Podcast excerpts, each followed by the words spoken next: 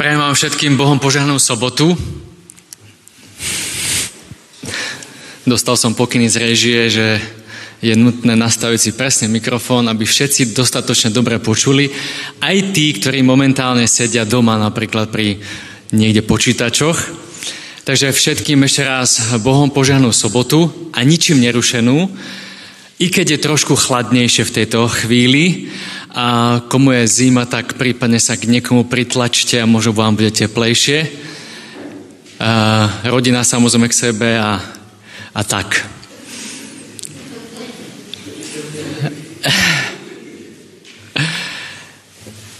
Ďakujem za príležitosť a privilegium sa spolu s vami zdieľať.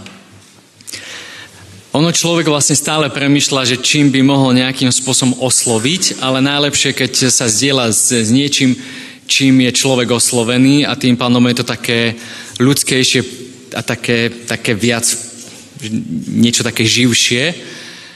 Ja rád by som s vami zdieľal jeden text, alebo premýšľanie textom biblickým, ktorý je na jednej strane taký zvláštny,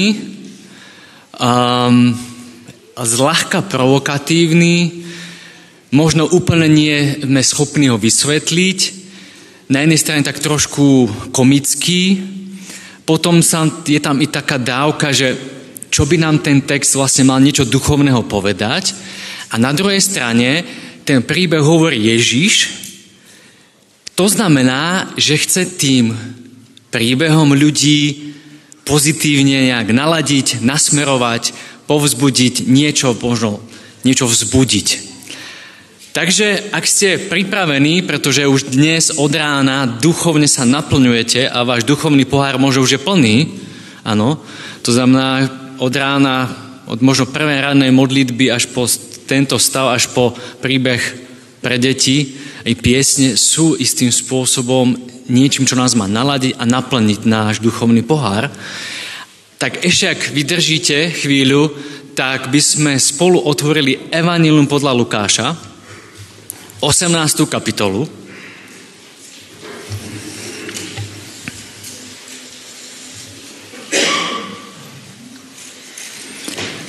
A budeme čítať od 2. verša.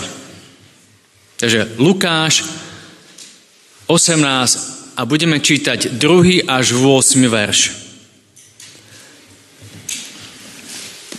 Ak ste pripravení, môžete povedať amen. Výborne, ďakujem. V jednom meste bol sudca, ktorý sa nebal Boha. Ani človeka sa nehanbil. V tom meste bola aj vdova, ktorá k nemu chodila s prosbou. Zastaň sa ma proti môjmu protivníkovi. On síce dlho nechcel, no potom si povedal: Čo sa aj Boha nebojím a človeka sa nehambím, zastanem sa tej vdovy, keď ma už toľko unúva. Nech ma napokon nedokaličí. A pán dodal: Počúvajte, čo povedal ten nespravodlivý sudca. Či sa Boh nezastane svojich vyvolených, ktorí k nemu volajú dňom i nocou? Vari bude meškať s pomocou pre nich? Hovorím vám, hneď sa ich zastane. Ale či Syn človeka nájde vieru na zemi, keď príde?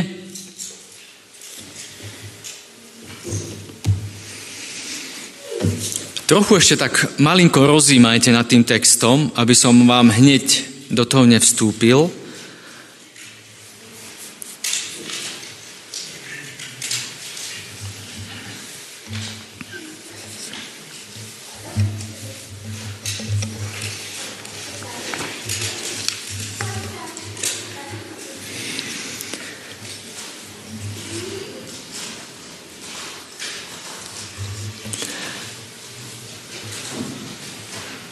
Malinko tak trošičku ten text, ani som sa nebol so sestrou Terkou dohodnutý, ale malinko v podstate tak trošku rezonuje k tomu, čo bolo povedané, a to boli tie modlitby predtým.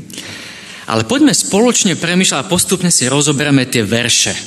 Tak začneme tým druhým veršom. V jednom meste bol sudca, ktorý sa nebál Boha, ani človeka sa nehanbil. V V českom ekumenickom preklade tam je ešte dokonca, že z lidí si nic nedelal. To znamená, z ľudí si nič nerobil. Tak trošku inak malinko nám to dokreslí ten druhý verš. No a v tomto druhom verši máme niekoľko neúplných informácií. Čo myslíte? Aké by ste povedali, že sú to neúplné? Aké neúplné informácie máme v tomto druhom verši? V akom meste? Akú funkciu mal ten sudca, myslíš? Áno. Funkciu vieme, lebo bol sudca. Nevieme, ako sa volal.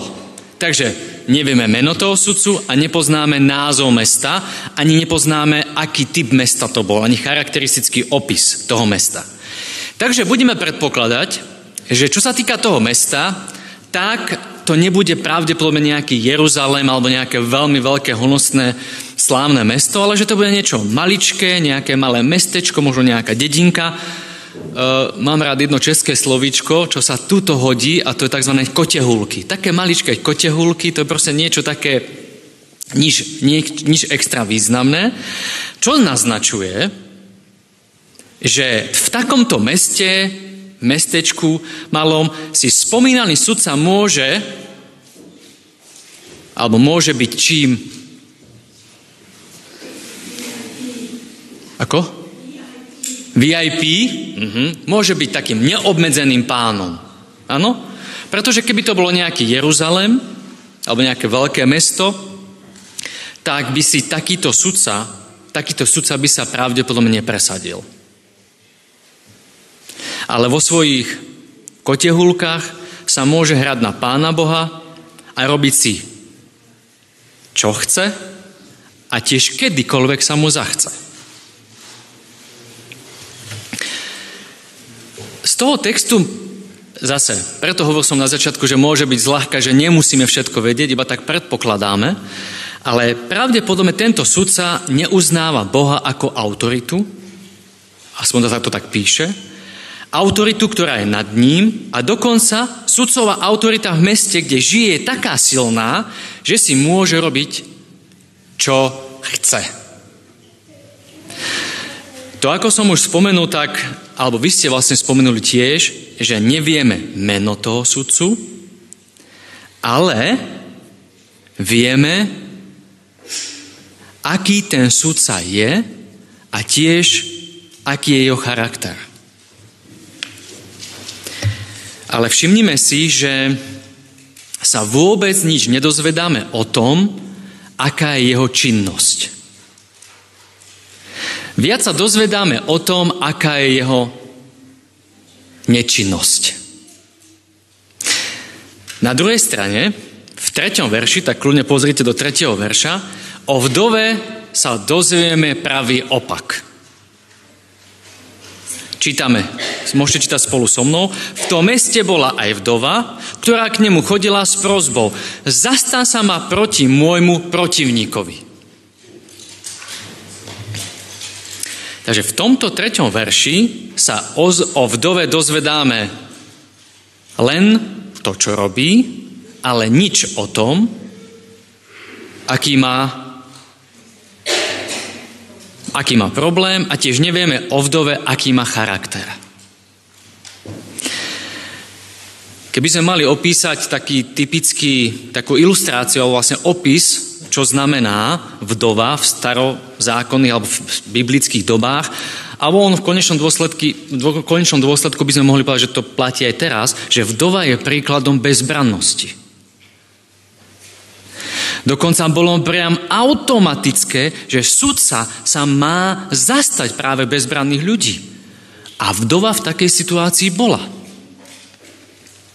Keďže vdova nemá žiadne konexie, ani žiadne iné známosti, dokonca nemôže ani poslať svojho manžela, aby to za ňu vybavil, čo bolo v tej dobe bežné, že práve rôzne veci na súdoch alebo na úradoch vybavuje muž. A preto jej, tejto vdove, zostáva čo? Čo myslíte, čo? Je to jednoduché? Len chodiť, prosiť a ako správny adventista čakať. Ale verím tomu, ako iní kresťania. Takže chodiť, prosiť, čakať. Ako v druhom verši, tak aj v treťom verši máme nejaké, alebo ďalšie nejasnosti. Aké to sú podľa vás? Prosím? Nedozvieme sa nič o protivníkovi.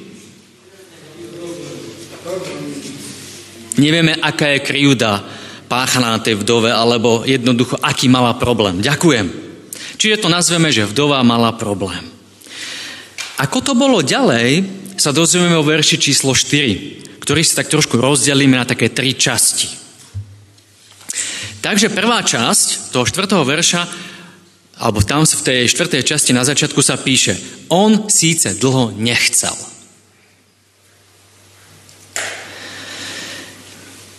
Na jednej strane sa tu prejavuje úradnícka arogancia sudcu, to znamená, že sa mu nechce riešiť problém vdovy. A z tohto pohľadu môže byť sudca vnímaný ako namyslený. Lenka, povedz. Úplatný, čakal nejaký bakšiš, ale nič neprichádzalo. No od vdovy asi ťažko. Neschopný. Aký ešte? Lenivý? Ó, dobré. Čo ešte? Neľútostný. Ja som si poznačil nespravodlivý a bezohľadný, ale musíme podotknúť, že on vlastne nie je zlý.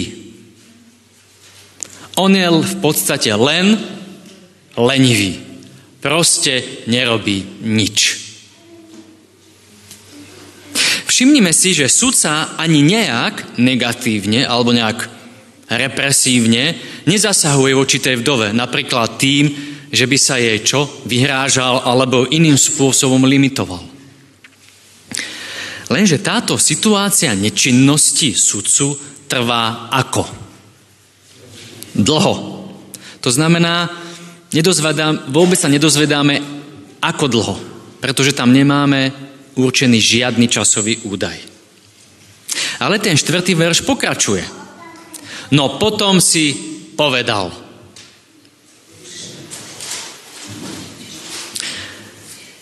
Po tejto dlhej, časovo bližšie neurčenej doby sa predsa sudca rozhodne prípadom vdovy zaoberať. A čo si povedal? To sa dočítame práve na konci toho 4. verša a pokračuje to potom tým 5. veršom. Čo sa aj Boha nebojím a človeka sa nehanbím, do zátvorky si môže dať, z ľudí si nič nerobím, zastanem sa tej vdovy, keď ma už toľko unúva, nech ma napokon nedokaličí. Ako sa vám pozdáva toto jeho vysvetlenie?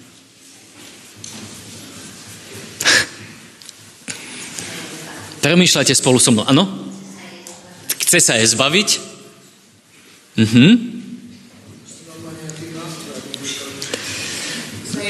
Bojí sa jej, ale sudca, ktorý sa ničoho nebojí a z ničoho si proste nerobí žiadnu ťažkú hlavu. Áno, ďakujem. Silné postavy. Chutí mu možno. Má dostatok jedla. Ďakujem. Čo by ste ešte vy i zadné rady zareagovali, aby som vedel, že ste tu spolu s nami?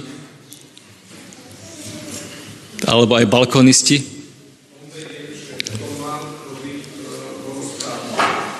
Aha. To, čo robí, si myslí, že je správne? To, čo mal urobiť, že je správne. Aha. Takže si tak precitol a povedal si, aha, bolo by rozumné, však je to vdova, tak však som ja tu na to, tak prečo by som, mal by som sa konečne zastať tej vdovy. Bál sa dôsledkov, že by ho toto. Ďakujem. Čiže proste ale v konečnom dôsledku by sme mohli povedať, že to zdôvodnenie bolo trošku také neušlachtilé, také cynické, také také nič moc. Viete, čo je ale dôležité? Dôležité je, že pre vdovu je to veľmi priaznivé. Sudca pochopil, že bude lepšie žene vyhovieť, než do nekonečna počúvať jej problém. No a ten spomínaný komický moment, ktorý som spomenul na začiatku, je to, že sudca, ktorý sa nikoho ani ničoho nebojí, sa začne bať toho, aby ho vdova neprefackala. Ale poďme sa teraz pozrieť trošku z inej perspektívy na to podobenstvo. Poďme si obsadiť role z podobenstva. A teraz nás začne byť trošku nám teplo. Alebo teplejšie. Komu je prisúdená rola vdovy? Toto ešte by sme mohli zvládnuť v pohode. Rola vdovy je, no tu bolo, že my, blížny, Takže rola vdovy je prisúdená nám ľuďom. Ako sme už povedali, vdova je taký typický starozákonný prototyp bezbranosti, pretože prežíva dve krivdy. Má problém s nejakým nepriateľom, s ktorým si nevie dať rady, a ani nemá muža, ktorý by sa jej zastal, ktorý by jej pomohol. Ale čo znamená pre nás, že táto rola je pridelená k nám, ľuďom? Čo myslíte? Čo by ste, keby ste nad tým tak uvažovali? Prosím? Stratili sme nebeského Otca?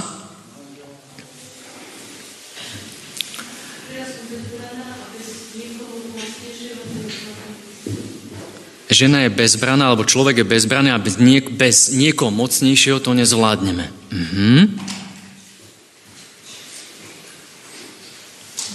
Ďakujem. Ešte niekoho niečo napadlo, lebo predpokladám, že vás niečo napadlo, pokiaľ len pokiaľ ste tu prítomní.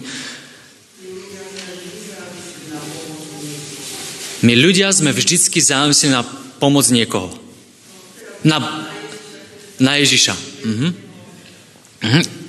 Výborné odpovede, áno. Určite sa to do toho všetkého akoby hodí. Určite si uchovajte tie myšlienky, áno.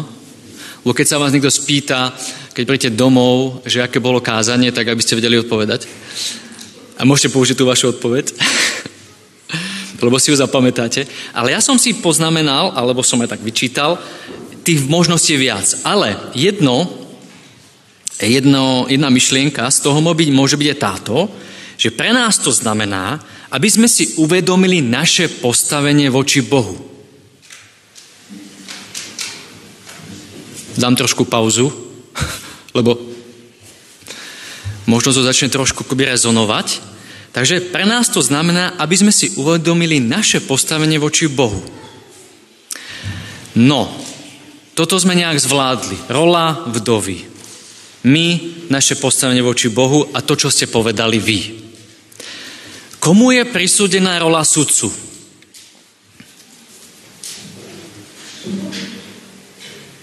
Prosím?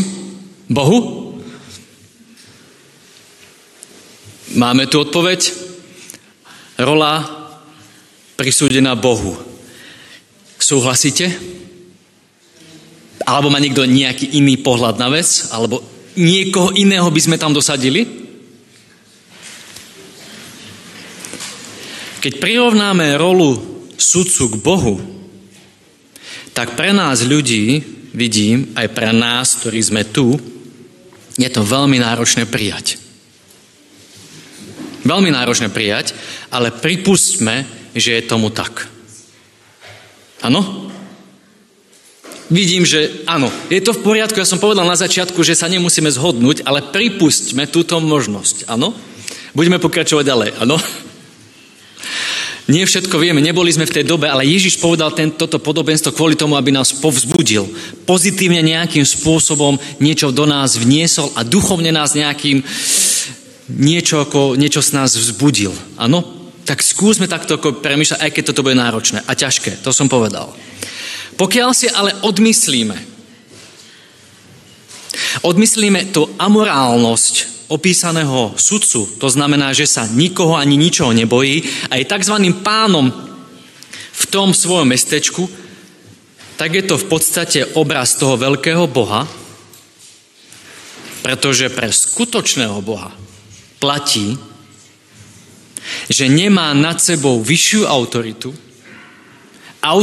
ktorá by ho mohla a tiež ho mala donútiť niečo urobiť.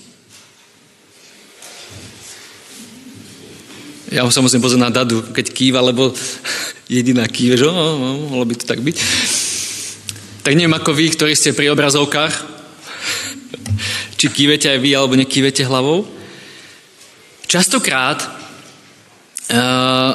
sme my, ľudia, si schopní myslieť, že súčasní sudcovia, ktorých máme možnosť vidieť v televízii alebo osobne aj zažiť na vlastnej koži na nejakom pojednávaní, sa tak chovať môže. Ale predsa Pán Boh sa tak chovať nemôže. Pretože my sme presvedčení o tom, že to musí urobiť ihneď a musí to urobiť tak, ako si to myslíme my. Ale ako som už naznačil, ako sme už o tom premýšľali, tak sudca nebol charakterizovaný tým, že by bol aký? Že by bol zlý. On nie je zlý. Slavka nesúhlasí, v poriadku. O tom to je. Na obce môžeš kázať ty a... Áno. Lenivý nie, ale neznamená, že je zlý. Lenivý neznamená, že je zlý. Tak, poďme ďalej. Aj vidíme, že tam bolo dlho, ale nebol tam naznačený žiadny časový údaj. Poďme ďalej, lebo sme sa dostali práve do toho tempa. On len maximálne dopúšťa čo? To zlo, a to tým, že dlho nereaguje, nezasahuje. Tým, že mu nezabráni. I keď dosadíme rolu sudcu k Bohu a mnohí, ako už tu vidím, mnohí s tým nemusíte súhlasiť, tak je potrebné povedať, že naozaj to podobenstvo má pozitívny a povzbudivý zmysel a charakter. A chce nám toto podobenstvo povedať nasledovné. Podobenstvo nám chce jasne povedať, že naše prosby u Boha majú čo? Šancu. Proste pokiaľ ale, čiže prosby, ktoré vysielame k Pánu Bohu, majú šancu. Pokiaľ sa ich však predčasne nevzdáme. Dáva to zmysel? Prvá možnosť? Ďakujem. Druhá. Možno, že ešte vymyslíte ďalšie. Tiež nám toto podobenstvo chce povedať, alebo hovorí, že máme pochopiť, že nemáme nárok na nič. Je tak? Boh odpovie, keď uzná za vhodné a ako uzná za vhodné. Podobenstvo nás núti uvedomiť si, z akej pozície s Bohom hovoríme. Ale prosby vdovy, ale i prosby naše, nevedú k tomu, že to Boh automaticky vypočuje a následne hneď vykoná, ale dôležité je vedieť, že Boh rozhodne v danej záležitosti, viete ako? Toto je veľmi podľa mňa podstatné a dôležité. Aspoň pre mňa to bolo veľmi dôležité, keď som sa to dozvedel. Boh dané záležitosti rozhodne ako podľa vás? Správne a na čas. Pre naše dobro? Áno. Ešte niečo tam bolo, Helenka? Niečo tam? Spravodlivo. To je veľmi podstatné. Boh rozhodne v danej záležitosti spravodlivo. A takým najvýznamnejším a najdôležitejším Lukášovým komentárom k tomuto podobenstvu je prvá veta, ktorú sme nečítali. A to je prvý verš. Rozprával im podobenstvo o tom, že sa treba stále modliť a neochabovať. Preto som spomínal tú terku a je ten vstup k tej modlitbe. Chvíľu som premýšľal, či nemám zmeniť kázanie. Aj to by sa dalo. Podobenstvo je o tom, že máme vydržať v modlitbe, čiže v dialógu s Bohom, pozor, v dialógu s Bohom a nezúfať. Neochabovať.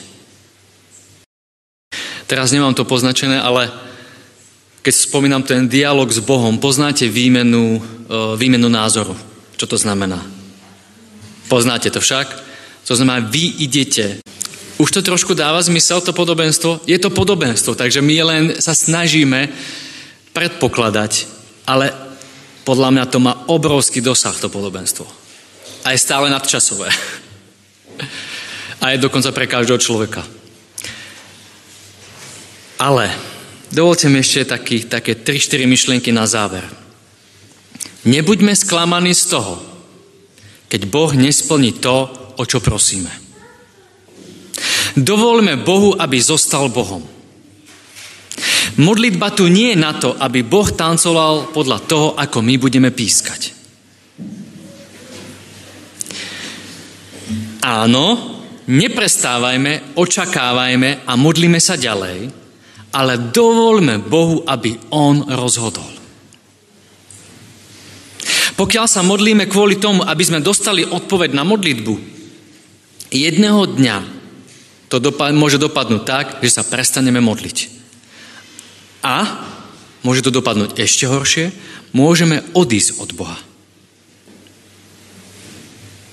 Tieto myšlienky ste už počuli, ale len to znovu opakujem. Preto tá modlitba je dôležitá. Ten dialog s Bohom. Všimnite si, aj keď prestanete s nejakým človekom dlhodobo komunikovať, tak sa od neho vzdialujete. A niekedy až sa vlastne, keď prestanete aj na ňo myslieť, prestanete komunikovať, tak naozaj prestanete na ňo myslieť a zároveň vlastne sa od neho vzdialite. Ako by ste odišli od neho. My ľudia sa modlíme tak, ako Boha poznáme. Alebo v akého Boha veríme. Preto sa potrebujeme naučiť, aký Boh vlastne je. A dovolte mi ešte poslednú myšlienku. Modlitba pokrýva celý rozsah ľudského života. A človek, či chce alebo nechce, potrebuje byť v dialógu s Bohom. Pretože potrebuje orientáciu pre svoj život.